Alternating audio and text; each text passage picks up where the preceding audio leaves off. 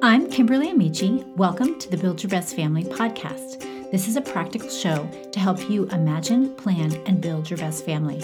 We believe that the secret to having a happy family is not being perfect, but having purpose. Each week, I'll be sharing with you lessons I've learned and conversations I've had that will help you become who you want to be together. Everyone wins when we raise hard working kids. By its very nature, hard work presents challenges and opportunities for growth. It requires us to improve, develop perseverance, and become better versions of ourselves. And it also contributes to the good of society. It serves others, it enriches people's lives, and in our home, it moves everyone forward. Now, kids aren't naturally born hardworking, but as parents, we can eliminate the things in our home that prevent them from developing this vital character trait. Today, I'm here with my friends Elise Daly Parker and Jess Carey to talk more about how to raise hardworking kids. But first, I have a question for you. Do you want to know what your kids really think about you and family life? Before you say, heck no, let me explain. I hear from so many of you that you are so busy surviving that your days blur into months and even years. You think that you're doing okay, but quite honestly, you're not sure if you're on the right track. I can totally relate because that's the way I felt a few years back. I wondered, how are my husband and I doing as parents? Is there something that our kids need from us that we're not providing?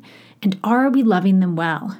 I also wondered, when I'm not around, does my kids' behavior reflect our family's mission and values? And do our kids even know our values? To get the answers to these questions, I needed an easy way to slow down and connect with my people. And guess what? I found one. I created a 360 peer review for our family and I planned a family retreat. My husband and I were blown away by how helpful it was to get honest feedback on how we were doing as a family.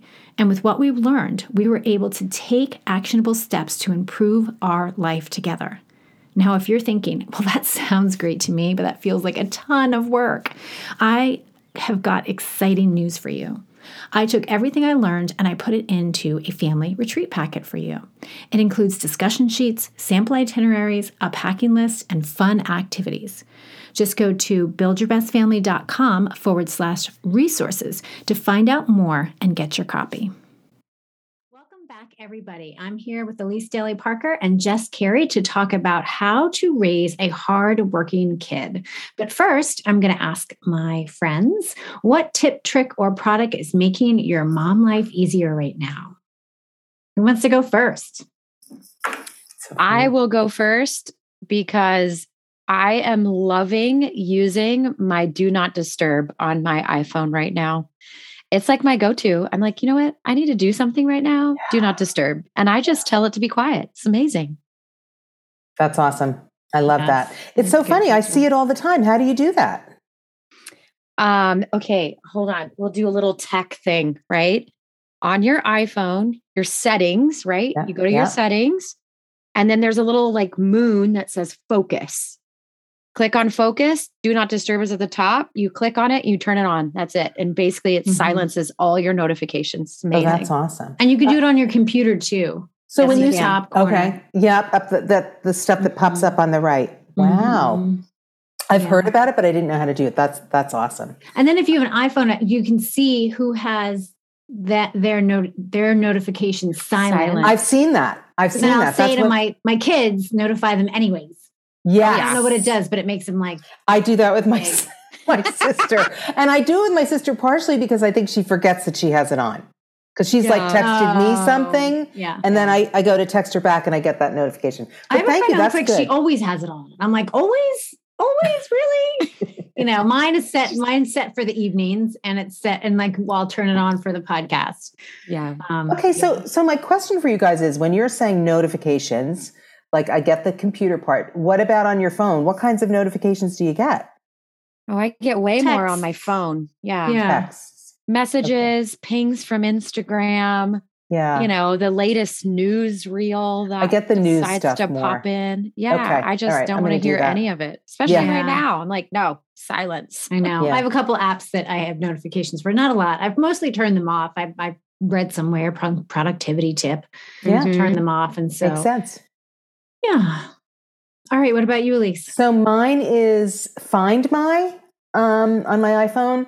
Um, one of my daughters recently moved, and um, I, I, I, she's she's not you know not married or anything. So I, I'm I'm being careful because I'm like I don't want anybody following her, but um, I know where she is now, and she knows that I obviously I have adult children. So it just makes me feel better to be able to like, okay, that's where she is. She's good. Um, yeah. So I never used anything like that. I know you guys have more of that tracker stuff with your kids, which didn't even exist. Um, so this this is helpful to me. I like it. Mm-hmm. Well, I recently had my mother in law turn hers on for us, and then my good mom, idea. and then vice versa. Yes. Just because, from the standpoint of like we need to know where they are and they might yeah. need to know where we are. And yeah. yeah. And it's a simple thing and mm-hmm. it's not invasive at all. So no. yeah, I, I, like that. That's giving me some peace. No, I joke around like the first two weeks my daughter was at campus, I would on at college, I would check. Then I'm like, stop, rookie mistake. Like, don't check 10 o'clock on a Friday night to see your daughter's on like fraternity row. Like, just why are you looking and seeing that? You don't no. need to know where she is. So I don't, no. I don't really track her. I will, I will go in and see if she's in class and then I won't call her. Yeah. That's really the only reason I use it for. Yeah. Um, so that I know what she's doing and I'm not going to bother her while she's at the library or whatever. Yeah. Yeah. That's good. Uh, yeah. So I'm going to go along with you guys um, with with tech. Um, and so this is something I've been using for a long time. So it's not necessarily like a new thing, but just syncing up iCalendar and giving everybody their own color and mm. so when we do, you know, family meetings or when I add things to the calendar, I know exactly whose it is. And I've taught my kids, like, so my kids are old enough that I can drop them off at the orthodontist and then they have made their appointment before they leave and I pick them up.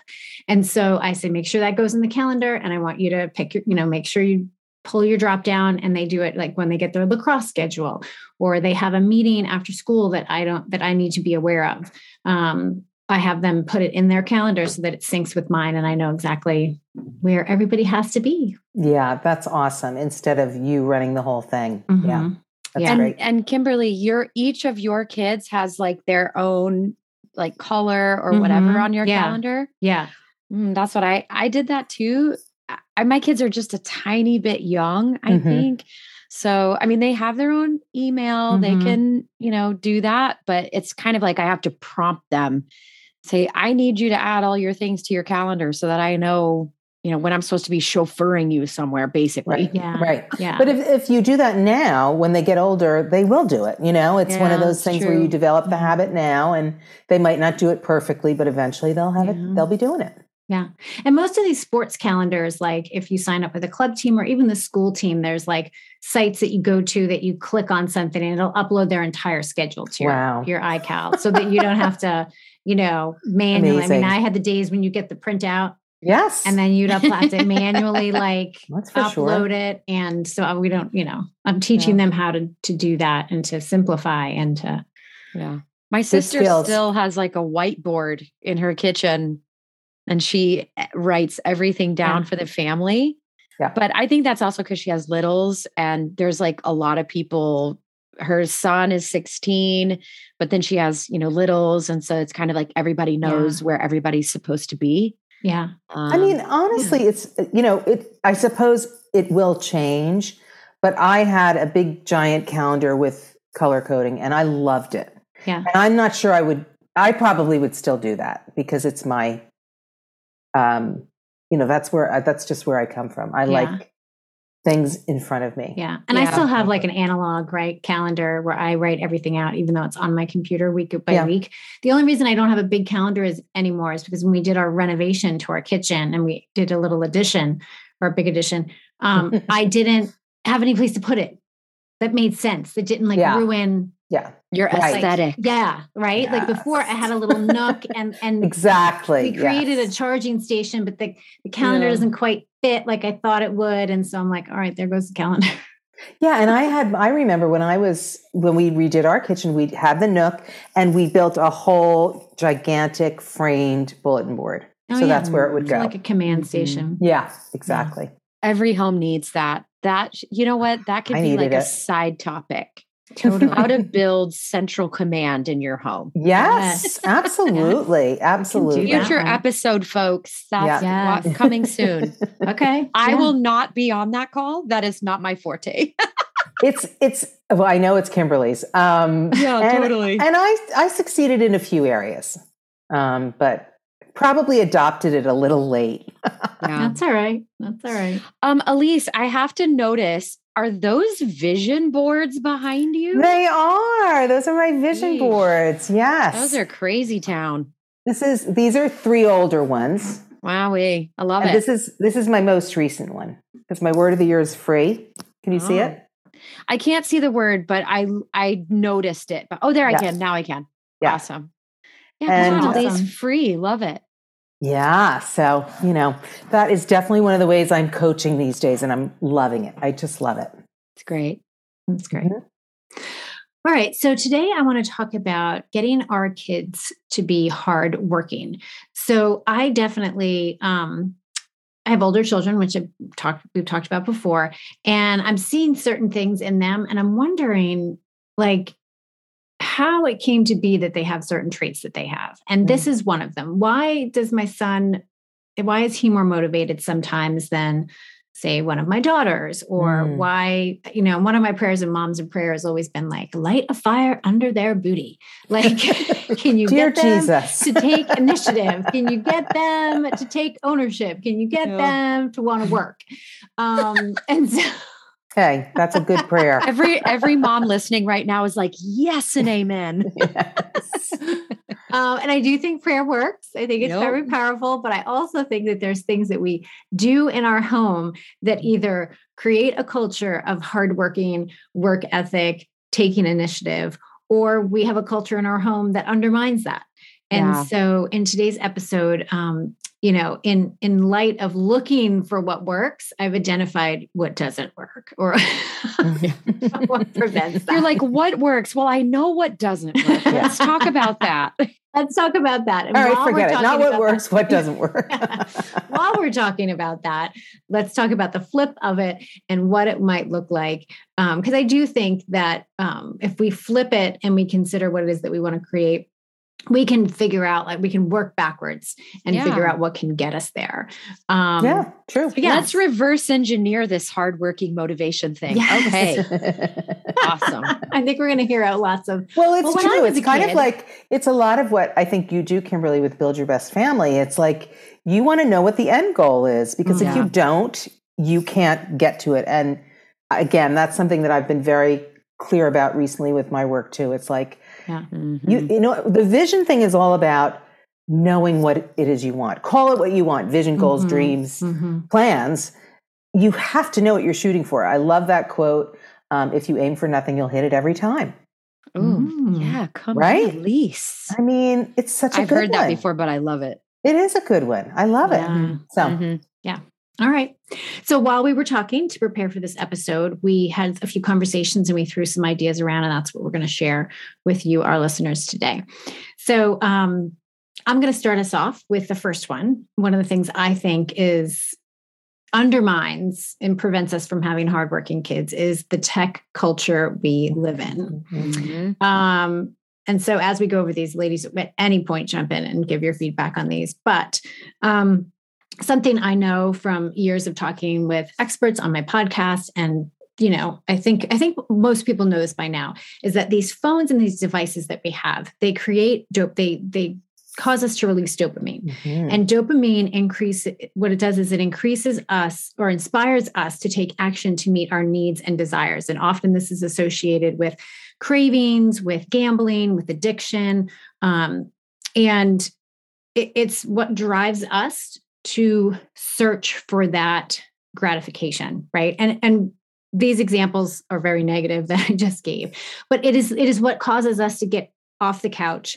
out of the house take risks you know treasure hunt seek for the good um but our kids and us because uh, like we're all using these devices um we're getting that high and that fill from these devices. Like we're literally getting dumbed down and i think our kids what i've seen with my kids is that they mm-hmm. it's they become accustomed to getting that dopamine hit on their phone instead of going out and exploring and climbing on trees and mm. taking risks and looking to do something besides just nothing. except except manufacture dopamine by by being pinged all day mm-hmm, long, right? Mm-hmm, yeah. Mm-hmm. yeah. Yeah, that's that's that's a tough one. Um, I mean, I certainly think we are all dealing with that level of distraction, right? But we we just talked about that how we've got to monitor ourselves uh, because mm-hmm. otherwise we're going to be um, constantly interrupted. So it's no different for our children, and in fact, even more so because their minds are less formed. I mean, when you think about mm-hmm. that, it really is a travesty. I hate to say it, but it mm-hmm. is. It's like they're being robbed of their, oh my gosh, their very minds, their yeah. thinking. Yeah. It's mm-hmm. being taken over by this manic stuff. Mm-hmm. So, um, I mean, honestly, guys, you are dealing with it so much more than I did. So, what are you doing about it? I mean, I know, Kimberly, we've talked a little bit about some of the ways you've monitored your kids. Um, Jess, we've talked about some of that too, um, mm-hmm. separate conversations. So, like, what what do you do to curtail that?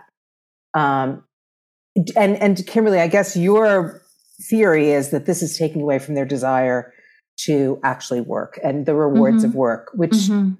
I'm sure there's dopamine involved in working and doing yeah. a good job as well. So, I mean, what I, I don't I, honestly. Um, yeah, just well, besides, think, go ahead. Besides some of the things that you've talked about in the past to help yeah. you monitor, what are you doing about tech and usage?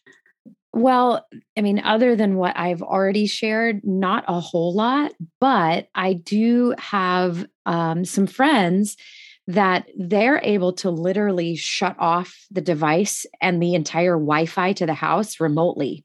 mm-hmm. You know, and so I, I, mean, honestly, it's like, okay, yeah, my kids are addicted to their phones and we know that and it's whatever. But it's like, just shut it off. You're yeah. the adult. Just yeah. shut it off. And mm-hmm. it's like mm-hmm. they can just continue to lay there like a lump on the couch, of course. But they won't but they, they won't. won't. Like eventually they'll be like, oh my gosh, there's nothing to do. And eventually that frustration will lead them to something else. Mm-hmm. You know, mm-hmm. that that's what we've found when we've just taken devices. We haven't necessarily shut off Wi-Fi to the house because mm-hmm. I haven't gotten that. I haven't even called my provider. Like, can I do that? Sure you can do that with OurPact. Oh, really? Yeah.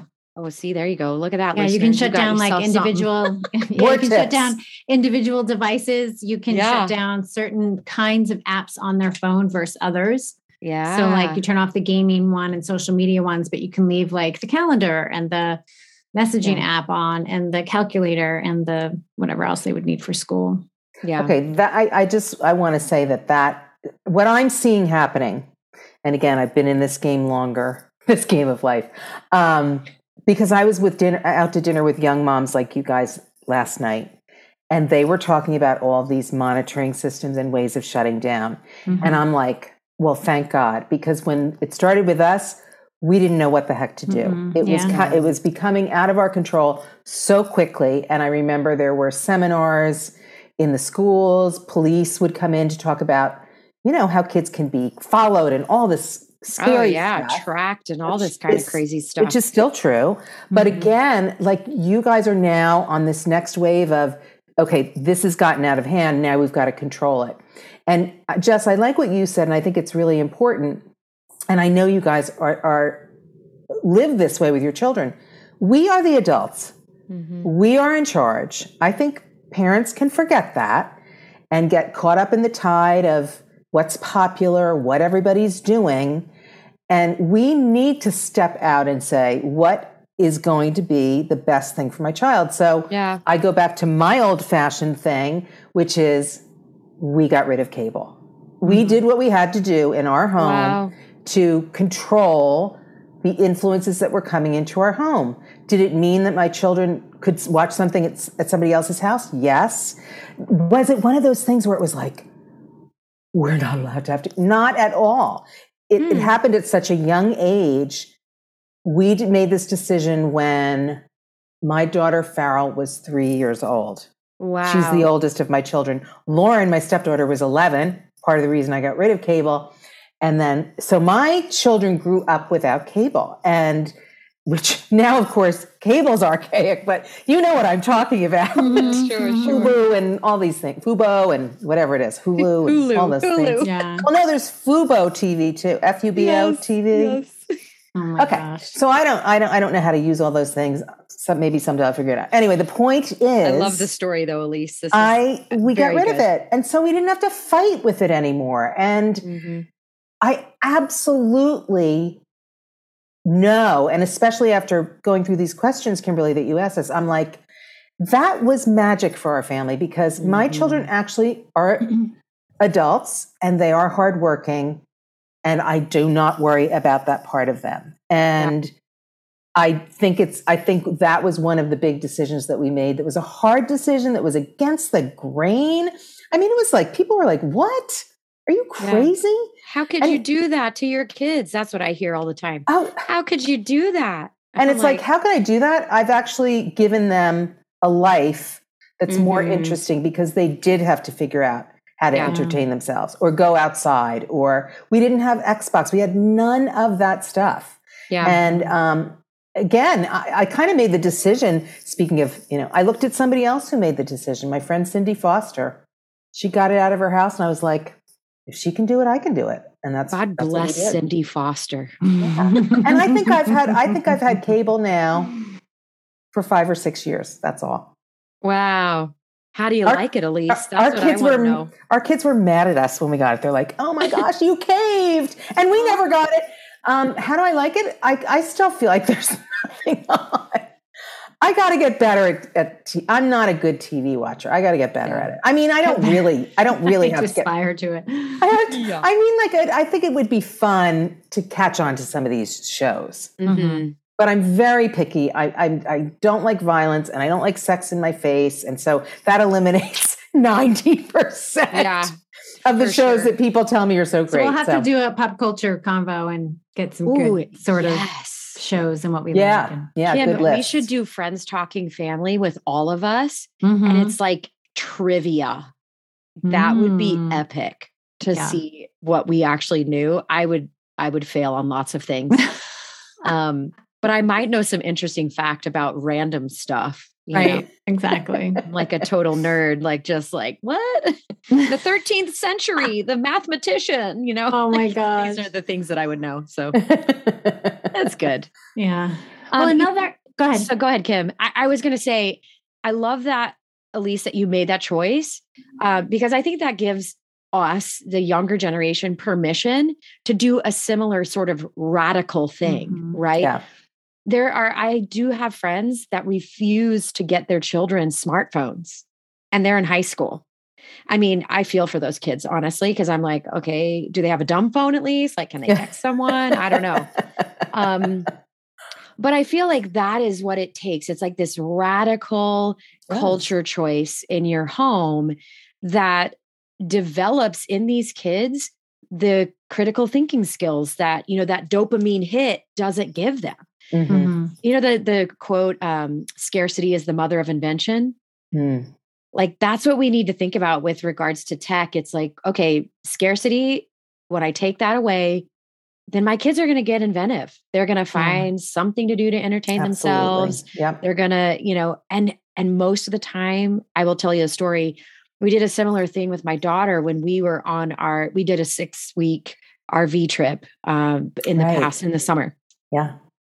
And the days where we took her phone away, she would hate me for saying this, by the way, but uh, the days that we took it away and we said, you don't need it. We're going to be, you know, out and about in the wilderness. You're not even going to be able to talk to anybody. So just leave it. Were our best days. Mm. Yeah. Mhm. Um, they were the days where she wasn't like constantly asking, what are my friends are doing? Like, I need to send a picture. Ooh, look at me, selfie on the hilltop, you know, whatever Yeah. Yes. Yeah. and she just enjoyed and she had a conversation with us and she laughed and she was way more agreeable so any mamas that are out there and you're dealing with like the volatility of raising teenagers you know do something radical take their phone away not not in an aggressive way like i think sometimes we do that as a right. punishment Yep. So maybe we should reframe taking tech away as actually we're just trying to give you a break and give you the opportunity to explore mm-hmm. some other things. Yeah. yeah. I think that's I mean, again, we did not make our decision to punish anybody. No, they were too young to even feel that. Lauren yeah. felt it a little bit, um, but it was really about um, protecting. Mm-hmm. Yeah, that was really what it was about. Yeah. you know. And as my kids have gotten older and I really haven't been able to shut the internet down in my house, because as yeah. they got to certain ages, I had to be like, okay, like I can't keep treating them like children because they're not children. Yeah. Um, and I, uh, you know, I had one daughter who she was now 18. So am I going to monitor her phone? And then I had one that's 16, and we talked about this too, that she found all the tricks. Yeah. So it didn't matter what I had on her phone. Um, and so I finally had to give up with it, give up on those sort of limiting devices. But what I have found, and I've even run into this recently, is that it is a little bit of extra work on my part, but I need to engage with them and pull them out of whatever mm-hmm. it is mm-hmm. that they're doing. Mm-hmm. So, you know, yeah, my daughter's perfectly content in her room watching videos on her phone, but like I need to stop what I'm doing and go up and say, Hey, you want to go for a walk? Or mm-hmm. you want to go get your nails done? Or hey, tell me mm-hmm. about your day. Um, you know, even recently, like me and my girls, we had an opportunity to hang out together and we sat and we watched TV. And I'm like, guys, we missed a amazing opportunity to just do a few things together. But we just got sucked in and we yeah. chose what was easy yeah. over you know getting up and moving around and doing something we were actually engaging with one another and so i realized that mm. as a parent there's still a part for me to play in um, shaping culture like being the one to take the first step and showing them, hey, there's so much more to do than to mm-hmm. just sit here. And even when I want to be comfortable and I don't want to put any effort into it, that effort is going to pay off. Yeah. You know, so important. What you're touching on there too is the idea of motivation. And I think mm-hmm. that that getting our kids to be hard workers, to have a work ethic has so much to do with motivation. Yeah. You know, it's like a motivated person can do almost anything. Yeah. You know, mm-hmm. it's it's when we have this demotivated, lazy, apathetic attitude, mm-hmm. that's when we just sit on the phone and we're like, well, it just takes, you know, these seconds on my phone scrolling for hours. Right. These you know? seconds for hours. Exactly. Yeah, that, that's exactly Exactly. Like, oh, I'm just look for five seconds. It's like, exactly true. Later. Oh my gosh. So yeah. scary. Yeah. Um, yeah. I think, I think that's, it's, it's really, oh, I was listening to um, Mel Robbins and she was talking about, I think it's called reticular activation system. It's part of our brain and it is literally like what you're describing, Jess, is we have a mechanism in our brain, the way our brain works, it's that survival mode thing. And so, even Kimberly, when you guys made that decision, you went with the path of least resistance. It's the easiest thing to do. Mm-hmm. As soon as we make a decision to do something that's outside of our comfort zone, our resistance neurons start pounding around going no no don't do anything that's not going to make you feel good. Yes. and so it's kind of i think that's one way to understand it for ourselves but also to explain it to our kids. It's like i get it. I don't want to move off the couch either. But really it's it's just our brains saying no we're going to have a great time if we do x y and z. So it's kind of a, there's so much to that um, that it's important to understand it because it's kind of like mm-hmm. again you know we might feel like our phones are great kids but actually what they're doing is numbing our brains. Like do we want numb brains? I don't think they do. Yeah. You know? That's really good elise. I love that you're saying like we need to explain to our kids. Yeah. i was actually thinking about this um, even from the vantage point of like earning a do nothing time right? Mm-hmm when we work, we earn vacation time. Mm-hmm. So why couldn't we, you know, speak, talk to our kids, like inform them about here are some do nothing activities that will actually still fill you, you know, will fill your soul, mm-hmm. will, you know, fill your body. And how do you earn that time? Well, you earn that time by doing chores around the house or, you know, whatever. I don't know. Mm-hmm. I, I grew up in a household where chores were like non-negotiable you know yeah, you, which you, i think is great you lived in a home you didn't live in a hotel so my dad and mom were very, you know, restrict about that. It's like if you live here, you're going to contribute here. Mm-hmm. And that's the mentality and the culture that I've taken on in my home as well. Mm-hmm. And I've talked about that many times. It's like, no, you have a job here. This is we all live here. We all support one another.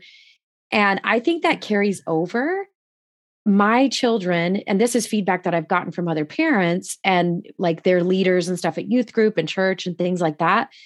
Your kids are so helpful.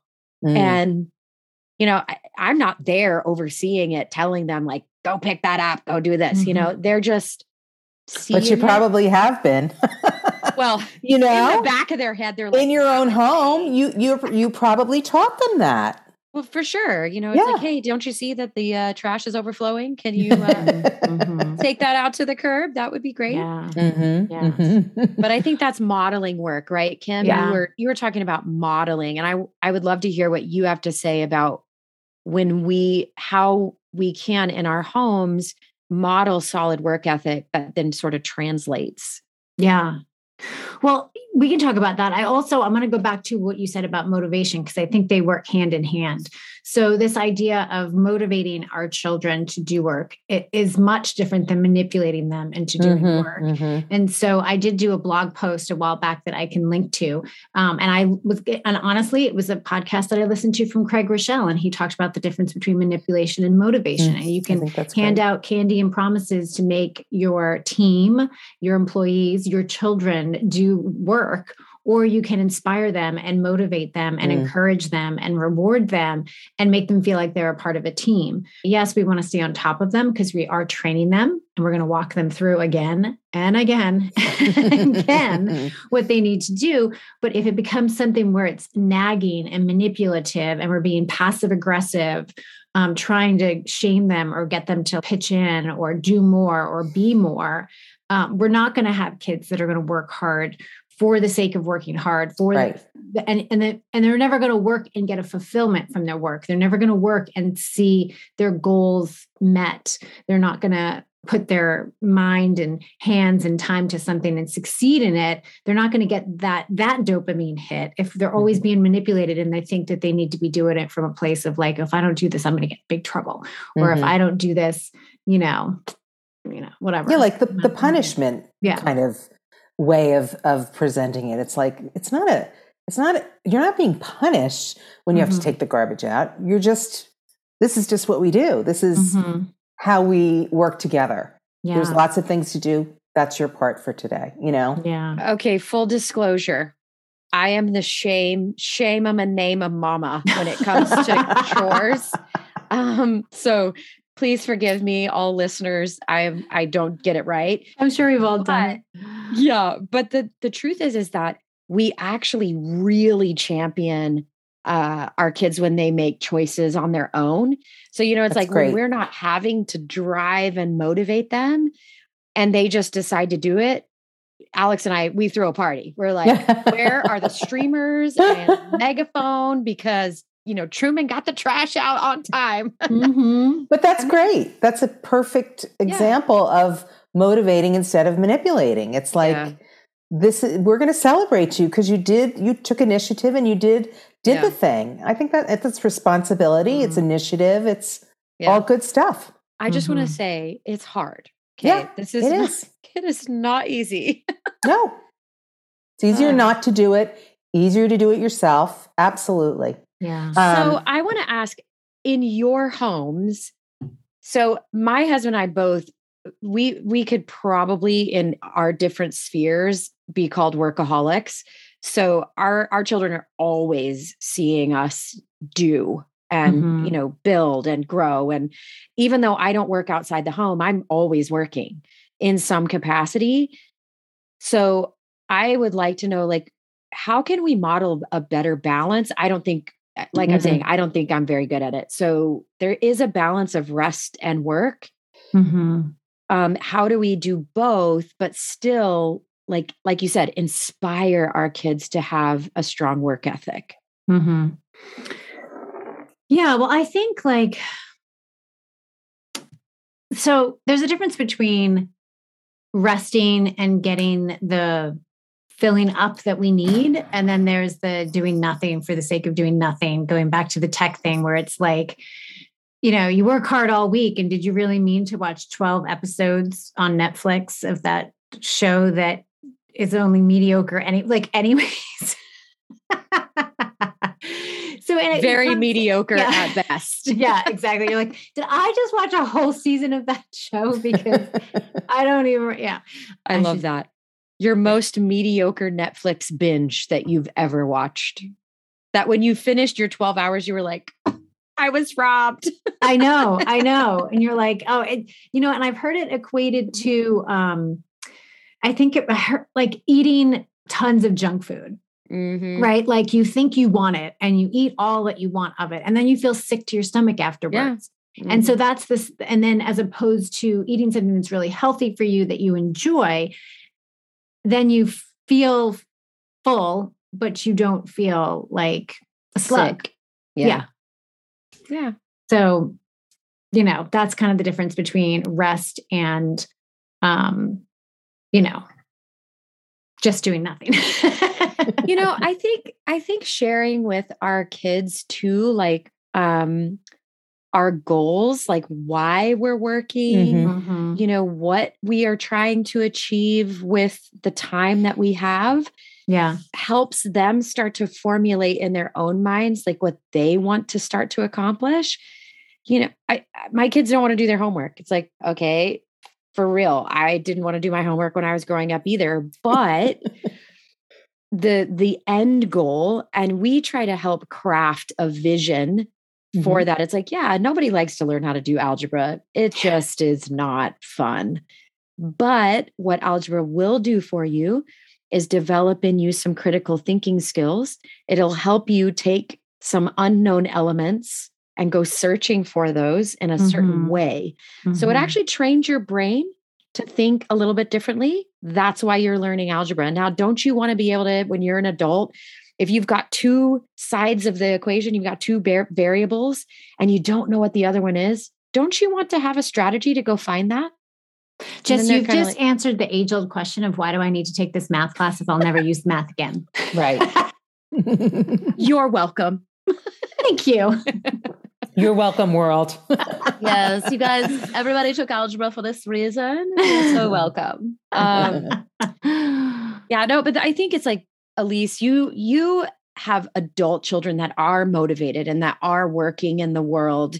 And I love that we kind of shared before this that they're working in non-traditional very much so. roles. I mean, not all of them, but yes. Yeah. They're entrepreneurial, very mm. entrepreneurial, because that's what they saw. But right. I, that's what I want you to talk about because I think that's important that, you know, just having someone who will go to a nine to five, you know, whatever, which we need those people too. Please, of like, course. hear me out. Of course. We need all the different varieties. But in our homes, let's, let's rip the box open and say, okay, how do we get our kids to be motivated to work regardless of what it looks like? Yeah. So Elise, over well, we were you. saying we're, we're using some good sayings tonight, and one of them is what is it? Um, necessity is the mother of invention. So you know, I mean, honestly, the way we worked came out of necessity. Um, I first of all, I I just I always worked. Now I never thought I would be a mother, a working mother funny enough i worked for working mother magazine but i just didn't i i couldn't wait to have my children and be home and just like make that what my life was but it didn't work out that way at all uh, partially because i actually wanted to do more which again was big surprise to me so i did freelance work with the company that i'd worked for for years hbo then i became a childbirth educator then i ran i was state coordinator of moms in prayer and then i went back to editing like that's my track. I never didn't work. Did I set out to model that? Not at all. Was I like a champion for working moms? I wasn't. Again, I thought my greatest desire was just to be home with them. And I found there are things I can do that are flexible, that really fill me up and make me um, have give me something that I have in addition to raising my family and taking care of my home that I love. And so I think that modeled something I didn't even mean to, to model.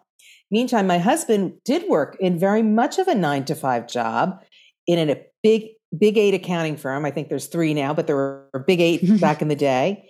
And he was a marketing director. And oh, well, he got hit by a car and had traumatic brain injury. So he lost his full time nine to five job. Mm-hmm. Now what? Well, my husband, because of the way he's made, he was like the, the thing he wanted to do. He went back for to work. It didn't work out. It's a work mm-hmm. trial thing. But the thing that he wanted to do most was work again. Wow. So he did crazy, like he did things, crazy jobs, not really crazy, but they were teaching jobs and he would drive places and he would get lost. And it was a very scary time. But, my but goodness. that, that desire to work hard was in my husband and my children certainly saw it in whatever mm. way. We did mm. not set out to teach it. We did not, you know, we did not mm-hmm. even think about it. We did things that were necessary to do for him. You know, working was everything to him. Now he didn't wow. have his job and really felt terrible about not being able to go back to his job. So he was determined to find something else. And that's when he got back into teaching. And that's what he still does today. So, wow. and, and out of that came, you know, honestly miraculous things. So, you know, he teaches um, creative thinking now. He loves it. And he is an amazing creative thinking teacher. And mm-hmm. he also works with seniors and does some of that too. My kids have seen this whole thing. Right. You know what I mean? They don't miss a trick. Right. So they've watched this in their own unconscious, subconscious ways. And really, again, when when Kimberly, when you first said we were going to talk about this, I literally was like, I'm not sure what I'm going to talk about because I, I I have these older children, 27 to 44. They're all working, they're all independent, etc. Yeah. I'm not sure how that happened. But then yeah. when I thought about it, I, I realized we really modeled it without intending to. Yeah. I do I do want to say, Jess, I definitely had that um workaholic part of mm-hmm. me. Mm-hmm. Um, and I do, you know, we were talking about what we pass on to our kids. I do think I passed on, particularly to my oldest, my 33 year old, because she, because I learned as I went. Yeah. She's the one who has that feeling of never enough. Ooh, and yeah. I should be not, not that she's not enough. No, no, I, but, I understand what you're but saying. But that yeah. she's never doing enough. And right. if she's doing this, maybe she should be doing that instead which again comes with flexible work. She has her own yeah. tax prep business, but which is very flexible but very concentrated. Sure. So again, like you know, I, I passed on some of the stuff that was um, not helpful and that she's had to work on uh, not doing.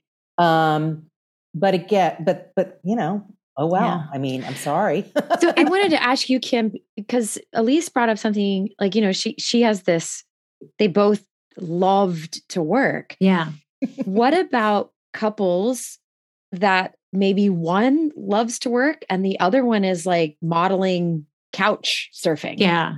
Yeah. How do you deal with well, that? I, I think, yeah, what you're touching on is like our attitude towards work, right? So, like, what is the attitude towards work in the home? And clearly, your husband, Elise, like, he wanted to work. Like, he, mm-hmm. they, your kids were able to see the contrast of, a man who was unable to work and really wanted to work who he and and this kind of um this kind of goes touches on two of our points that I want to talk about. You know, a wrong attitude work and a lack of purpose.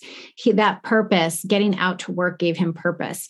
Um, mm-hmm. Um, and so, you know, uh, growing up, work to me was just part of what you did, right? So, and I'm talking about like whether it was a job so there's like your attitude towards your job so what what attitude are you bringing home are you always coming home and complaining about the work you do outside right. the home right wow that's so, so good there's that attitude so if if the only thing you do when you come home every night from work is vent about work even though you think you're just venting to your wife your kids mm-hmm. hear you i mean even your wife hears you and she's like all right like like, all um, right already. yeah, yeah, right. well, because it's it's easy for your conversations to always revolve around what you didn't like or what frustrated about you yeah. In your work that Especially day, at the end of a day, of you a busy work yes. day. So if that becomes a habit, you're you're creating that atmosphere in your home. And then there's that other layer of the work that you do inside the home. So if as mm. if as a stay-at-home mom, I'm always moaning about mm-hmm, the dishes mm-hmm. or the laundry or mm-hmm. taking out the trash or or even if I'm a working mom, right?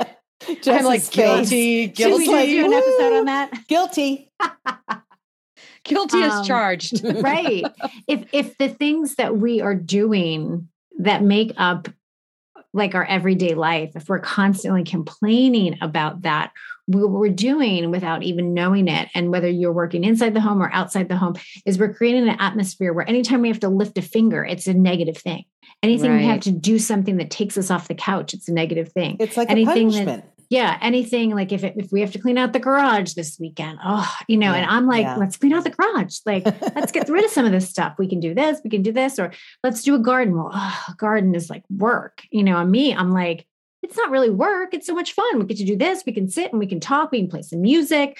Like, like we can make like to me, it's just it's just the mechanics of our life and to frame it so that anything that causes us to put forth effort is a pain in our butts it- Mhm. it's like we start to create like we the, our kids pick up on that attitude and then what happens is we make an idol out of doing nothing and everything we do is so that we can get to that time of day where we can just do nothing Yeah. I could just be left relax. alone. Yeah. right right yeah, that's um tough. and then our That's weekends tough. become like well i work all week well why do i have to do and you're and you're like you're framing it in a negative way and that's Mm. not the goal like is to not do work you Mhm. know what i mean? Mhm. like and it can become very easily our goal. So i think i think there's a lot there. That's a lot to unpack. That's almost a whole episode. That's a bunch of coaching Sure. sessions. Like are you doing are you doing work you love Yeah. What are Oh, the yeah. lies that you believe about work Yes. what can you change and do differently Yes. you know what is what is what do you want your kids to believe about work and how can you model that i mean that's a whole nother Mhm, thing but our mhm. attitude really does trickle down to our kids and so if you do if you have a spouse that has a different attitude than you now what are you going to do like are Mhm. you gonna are you gonna be the thermostat or are you gonna be the thermometer are you gonna bring your joy of work you know into your home or are you gonna let like the one that's on the couch You're gonna are you gonna let Johnny all Donnie. Downer over there? He, you're like, nope, sorry. Yeah, I I love that you're you're touching on too this like attitude of gratitude.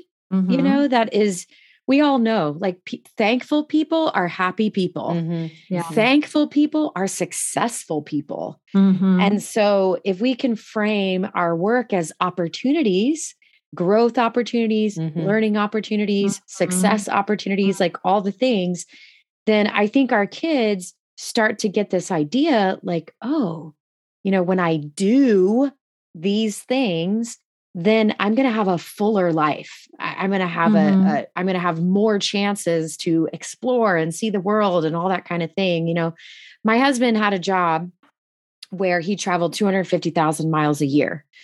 And so clearly we did not see very much of him. Mhm. So I hated that job. Mm. Mhm. Uh, but he he is a very grateful person i will say this and so even though he was traveling so much and it wore on him and it you know it was tough and it wore on our marriage all the things but he always said i get the opportunity to see so much of the country i get to experience all these different cities and restaurants and hotels and he goes you know i love travel he's like Mhm. this is a bit excessive but i still love to travel Mhm.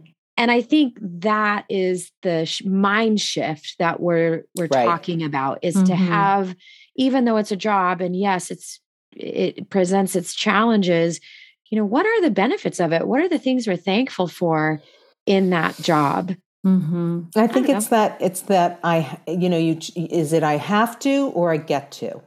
oh i hate that phrase elise but yes it's, It's so, so, true, true. it is true. I mean, it's uh, you know, uh, and believe me, I, I want to say that if we do do an episode on maybe grappling with whether or not you have to work, when because at, a certain point I had to work, I will tell you, I went kicking and screaming. My children could test testify to that. So I just I don't want to paint a too glossy a picture here, but it is true. Again, the mind. I mean, I just I, I'm so fascinated by all this neuroscience stuff that, of course, has been true forever, and and, and it's mind captive to Christ kind of stuff. It really is. It's it's biblically based, but it's like it's it's being, as you said, thankful. I I mean, Mhm. really, I was able to get a job at- that I could work out of my home. This is way before rem- remote work. you know, the first job I got after being out of work for many years, although as I said, I did something all along, but when it was time to go from moms in prayer to a paid, legit job, this editing job landed in my lap. Did it make me happy that I had to work now? No, it did not.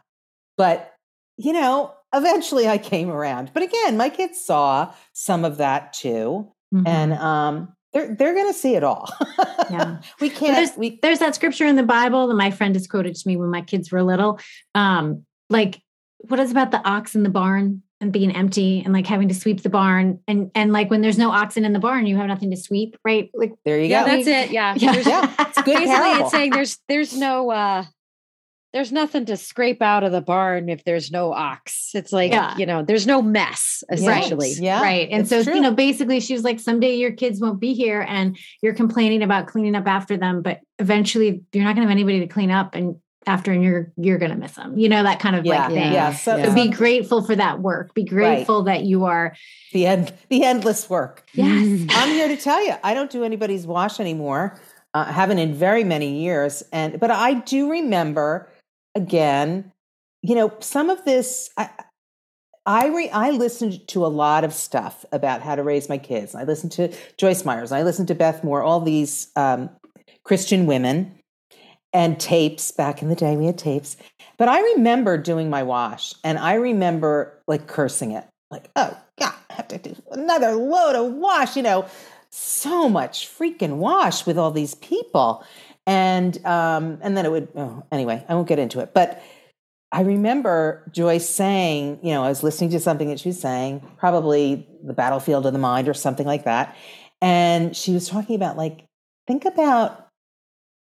I don't know if it was the wash exactly, but it was about getting to do something as mm-hmm. opposed to mm-hmm. having to do something, and it was like boom and i and and she was like instead of cursing whatever it is that you're begrudging start to really pray and bless bless it. Mm-hmm. And mm-hmm. I mean, mm-hmm. again, that can sound so Pollyanna and so pat, but honestly, I did it because I didn't want to be literally going this sock. yeah this sweater I, and that's what i was doing mm-hmm. and i and it mm-hmm. was like she oh, the point she was making was it's like cursing your children and i did Ooh. not want to be cursing my children i know it was very convicting so i really did turn it around and it and it was it was easy enough to do it was kind of yeah. like okay it's a short time. Mm-hmm. This will not be forever. And and here I am, as I say. Mm-hmm. It's true. I'm on the other side of it. So yeah. Well, I think that flows nicely into this uh, lack of purpose. You know, mm-hmm. it, Jess, you've already touched on this, like explaining to our kids why we're doing why? something yeah. that we're doing, right? It makes it really easy for our kids to get with the program. It makes us, yeah. like, when we really dig deep and search for, like, why? Like, why are you doing your kids' laundry? Like, I want my kids to have fresh clothes. I want them to be prepared for when you know they have something coming up and i don't mm-hmm. want them to be like you know the child that doesn't that can't find something clean for, because they haven't washed their soccer yeah. uniform and it's got the stains on like like there's yeah. reasons i want to take care of them taking, yeah right yeah. how we're nurturing them how we're caring for them how we're choosing to love them mm-hmm. so whether it's something as simple as the laundry which isn't very simple um to like simple but not why, easy. why are we cleaning our room? Right? Because eventually yeah. you're going to have a roommate. Eventually you're going to be married and you're going to be sharing a space. Why are we like understanding? Yeah, understanding your why and helping our kids understand why it is that we're doing the work that we're doing. It could be to beautify beautify our yard. It could be to mm-hmm. make space for people that God's called us to serve. It could be, you know, there's a number of reasons why we we are we're doing we have to we get to yeah. do the work that we're doing mm-hmm. and and if we understand the why behind it um i just think it's that purpose will drive yeah. us and it'll give us a desire to work mm-hmm. yeah definitely you literally gave me the best argument for my household it's happening tonight i'm gonna my kids rooms look like disaster piles and i'm gonna go on there and i'll be like you know there's a difference between your daddy and mommy right um, you see all this. I'm going to take him into my room and I say, You see all those things? Yeah. Those are not moms. Should I have to pick that up? No, I shouldn't. So I'm going to teach you to pick up after yourself so that you won't have to do that. And your spouse, God bless them, will not have to do it for you. Yeah. Praise them. I think we might have fireworks tonight, but it's a very good Oh my point that you're making that, Yeah. you know, we're trying to build like purpose driven, Yeah. thoughtful human beings. Mm-hmm. Yes. You know, think about someone other than yourself. If you want to live like a slob for the rest of your life, go for it. It- Like, I don't think there's going to be like the, you know, apartment cleaning police coming to your house if you live by yourself. Yeah. But, you know, you will have to deal with insect infestation if you never do your dishes and you eat everywhere. Like you just will. Yes. That's it. yes. Yeah. Um, Yes. and tell that's like I we tell our kids all the time, like if you're not going to eat in the kitchen, then you are personally responsible for the exterminator bill. That's a good one. And then they're kind of like, huh, what? Like, what's that? What, what are you talking about? Yeah. Yeah. Well, my thing is, I didn't want my, I don't want my kids to be the roommate that everyone's annoyed with because they can't Yes. keep take care of their stuff or they they they're messy. I I just, you know, like I I am a big believer, like keep a tidy room. And and I had um oh my gosh, Laura Hernandez came on our my podcast and she was talking about um she's all about systems and family systems. And she she has a bunch of activity chores activities that are called roommate responsibilities. Like these are things that you're going to need when you have a roommate. And um they're important. Like and you and when you frame them like that you're like ooh they are important. All of a sudden these things that kind of like you think you can just whatever forget about and it's not a big deal and they're only kids. Well you know what they're not going to be always kids and if they Yeah. can't get certain things correct then they're going to be disrespecting people that they eventually live with yeah. I and that's- do that- have a go ahead. Sorry, Elise. Well, that's had to fall. That I, I will say that's an area where I remember it so well. Like I, I was so tired of the battle, so tired of the battle, and I got to the point where I, I just closed the door on their rooms. And the only reason, this is my people pleasing thing. Yes, approval of man. Fern Nichols, who is the who was, is the head of Moms in Prayer. She told me she closed the door on her children's bedroom. So I was like, then I can too. Mhm. And I, I, you know, honestly, Kimberly, I, I feel badly for their roommates, whoever they were, and they're they're done now. I will say, um, I know for sure that Amelia, my youngest, who was definitely had things all over the place, um, lives in a beautiful apartment in New York, and I was very excited to go into her room and see it's so organized and she's got Mhm. shelves and blah blah. Yeah, she's put in her own sink. So, you know, thank God is all I can say. Yeah. I mean, I worked sure hard on hard. that skill though. That's, that's something like my why was very, I had a, I had a big motivation for why, because I was the one who had a roommate who was like, you, Yeah, you can't live good. this way. Like, I mean, I was kind of neat. Like I had chores growing up, but she was like, you've got to make your bed every day. Like, I don't want to be in this room, like with your mess, you know, like essentially. And I love, I mean, I loved her. I love living with her. And I was kind of like, uh, oh, like there was things that I just wasn't taught. Um, I can even remember my first book girl I lived with outside of college. Like I, like my parents would eat cheese, like blocks of cheese, like cut off blocks of cheese, cheese and chips or whatever. And they Sounds would good. like put it back in the fridge. And then we would go in and whatever that hard end of the cheese, we just cut off and keep eating it. So like Oh, I never so knew I was supposed to wrap the cheese up. oh, that's so funny. And my roommate was like, What the? I'm like, You just cut off the end. And she's like, No. That's great. Or So like there learn, are like- people who Yeah. cut a lime or a lemon or a tomato and they just put it Mhm. on the plate and put it back in the fridge. But Mhm. Okay, like yeah. we always wrapped everything up. So it's just it's very interesting. But that that that's see, I was a absolute neatnik when I was a kid. So eh, but I had sisters who were like wild Mhm. and um, I didn't. I, I really didn't get my children, but my husband's the Mm. same way. If given a Mm. space to, which he doesn't have anymore, but he'll absolutely. It will be like a bomb went off. Yes. yeah. Um, I don't understand that. It's so bad for my psyche. That's that's what Mhm. it is for me. Yeah. My husband's my opposite. My mom, health. my husband is like so neat. Is he? Yeah. He? Yeah. Yeah. Uh, Yeah, I- see, I, I- have more of the I I'm married to more of like your husband, Elise, where if that's your space, I close his door. I'm like yeah.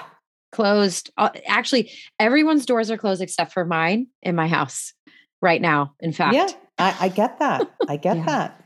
My love that husband you had- said that though, Elise. That is a thing that you can for your own mental health with the uncleanliness, just close the door. Like it's some days it's not worth the fight. It- it- Some it- it days it became- is. Yeah. But some days you just have to say, I'm going to pass on this. And I'm sure, by the way, I had something to do with setting that up as a power struggle. Mm-hmm. You know, I, I don't doubt that. Um, Mhm. But at a certain point, I just was like, you know what? Yeah.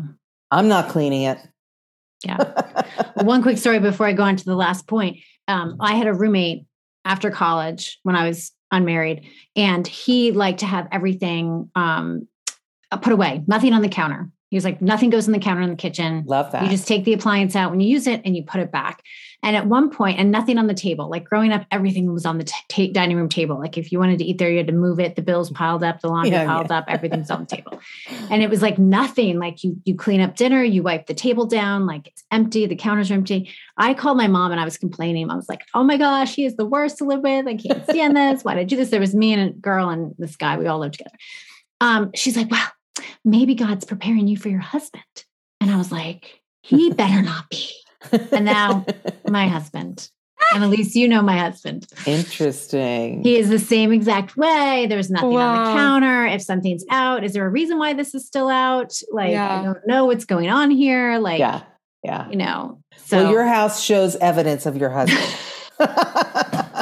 because it always looks clean and neat Yeah. and lovely.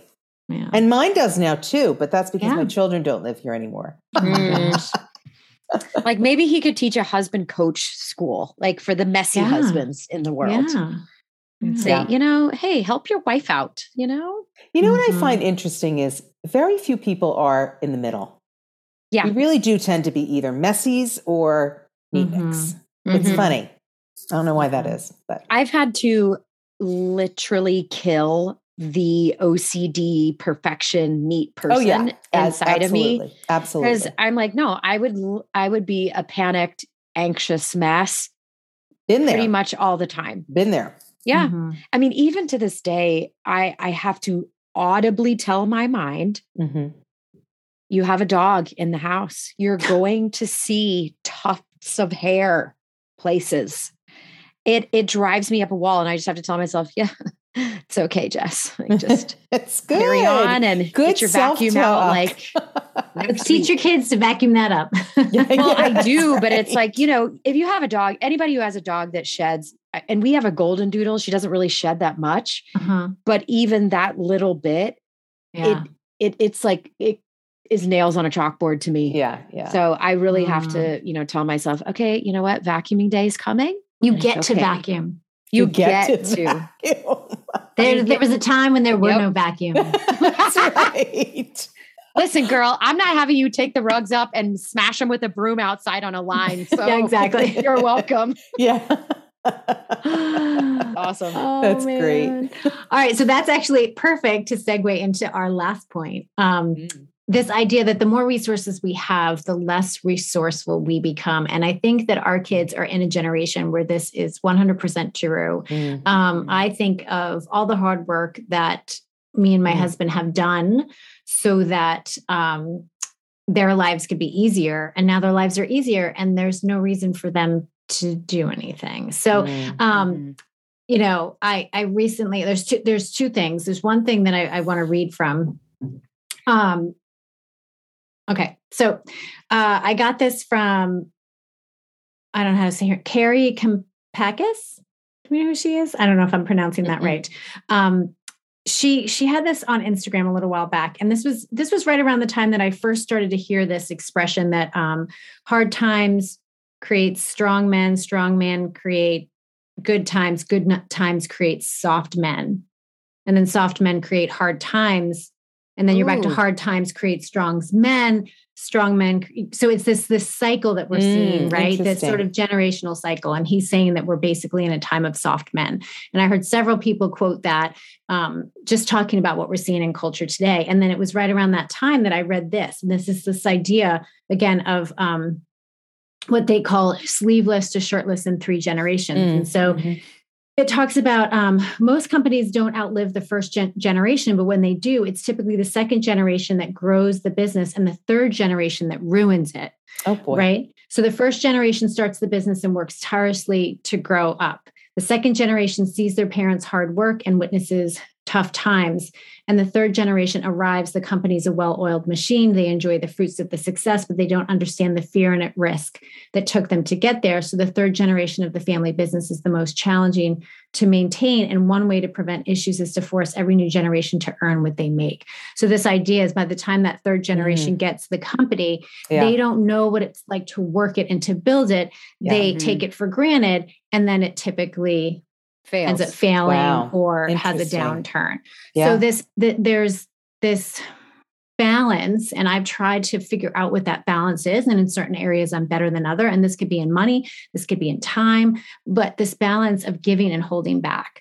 Like we have worked hard to have certain things. Mm-hmm. Um, but does that take away that edge that we had to work to achieve to succeed to set mm. goals to to push ourselves to go to the next level.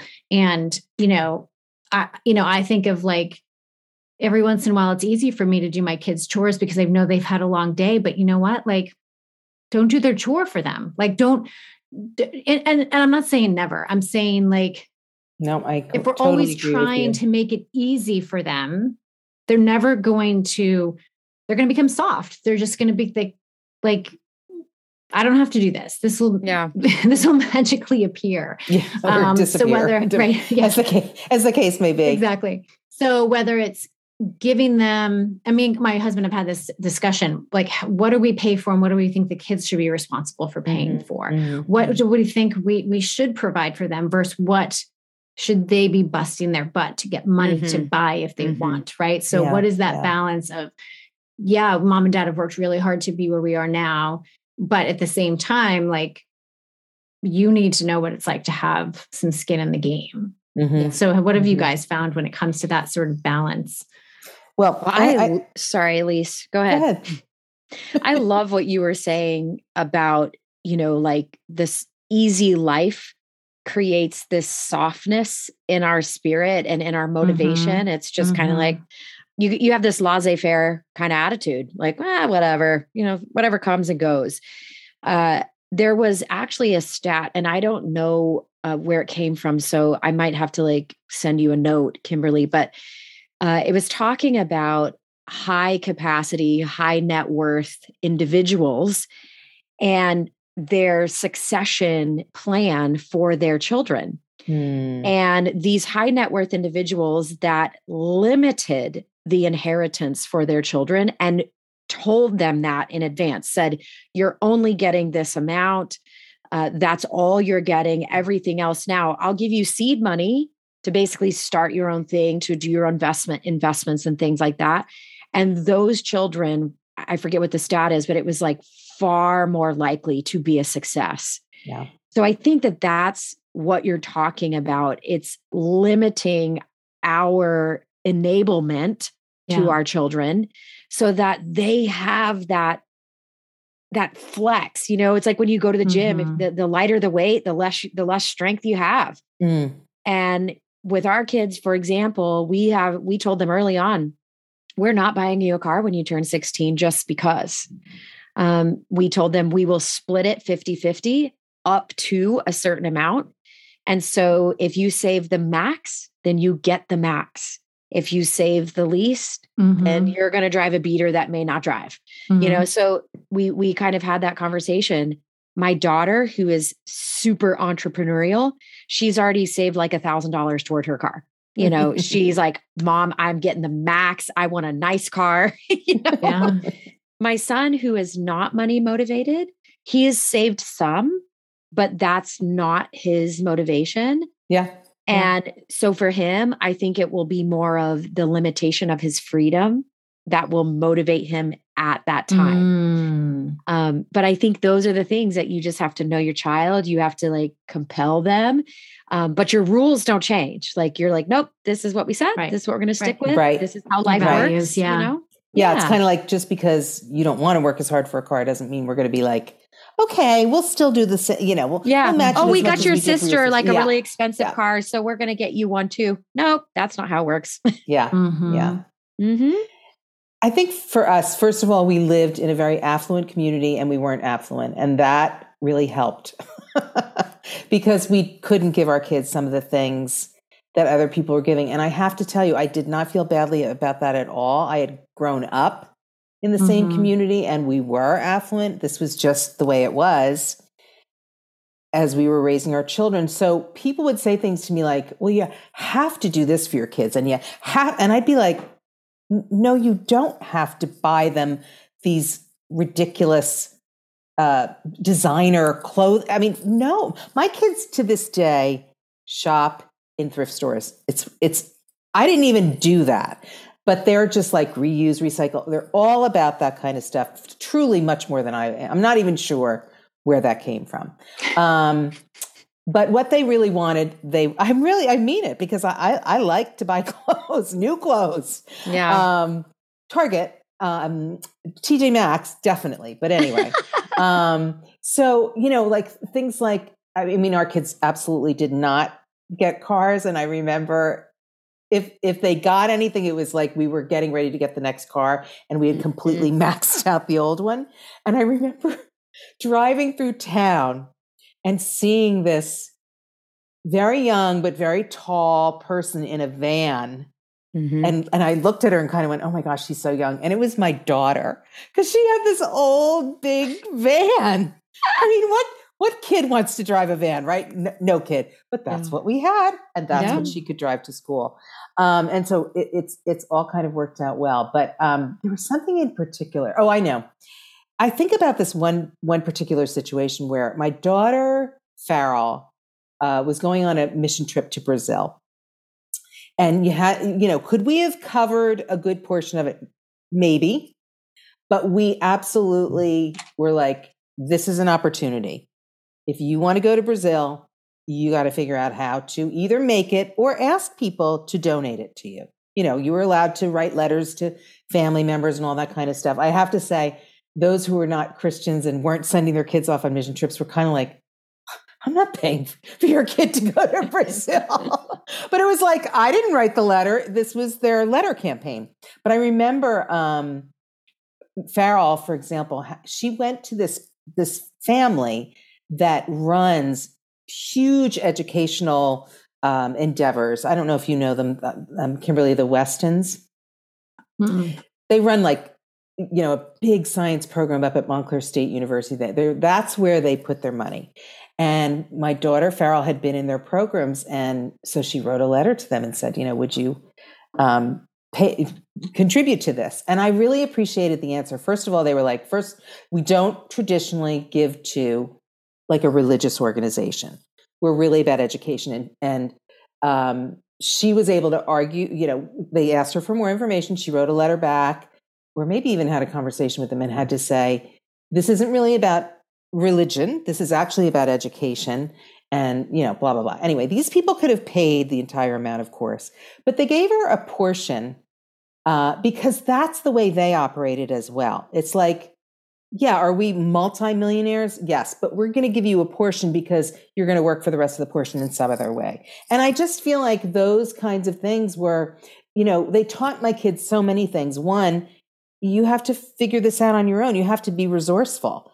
And two, you have to like do things that are uncomfortable, like ask somebody who you don't really know very well for something. You know, there was just a lot of lessons within that mm-hmm. one lesson that um, taught them responsibility, taught them to ask for what they need, taught them to step out of their comfort zone and speak to adults in a way they didn't like, all those kinds of things. And I think that all added up to um, really valuing money, value, valuing, you know.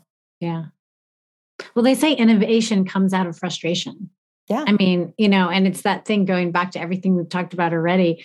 Um, like the kids need to be bored. They need to be frustrated. They need to, you know, that's part of motive. Some of motivation is having them just be like without resources or yep. without the things that they need. Um, Hard to do. Yeah. And, and be in yeah, a place bored, where they boredom's yeah. the gateway drug to creativity. So yes, oh, you know, just that. let them be bored. That's a good quote, Jess.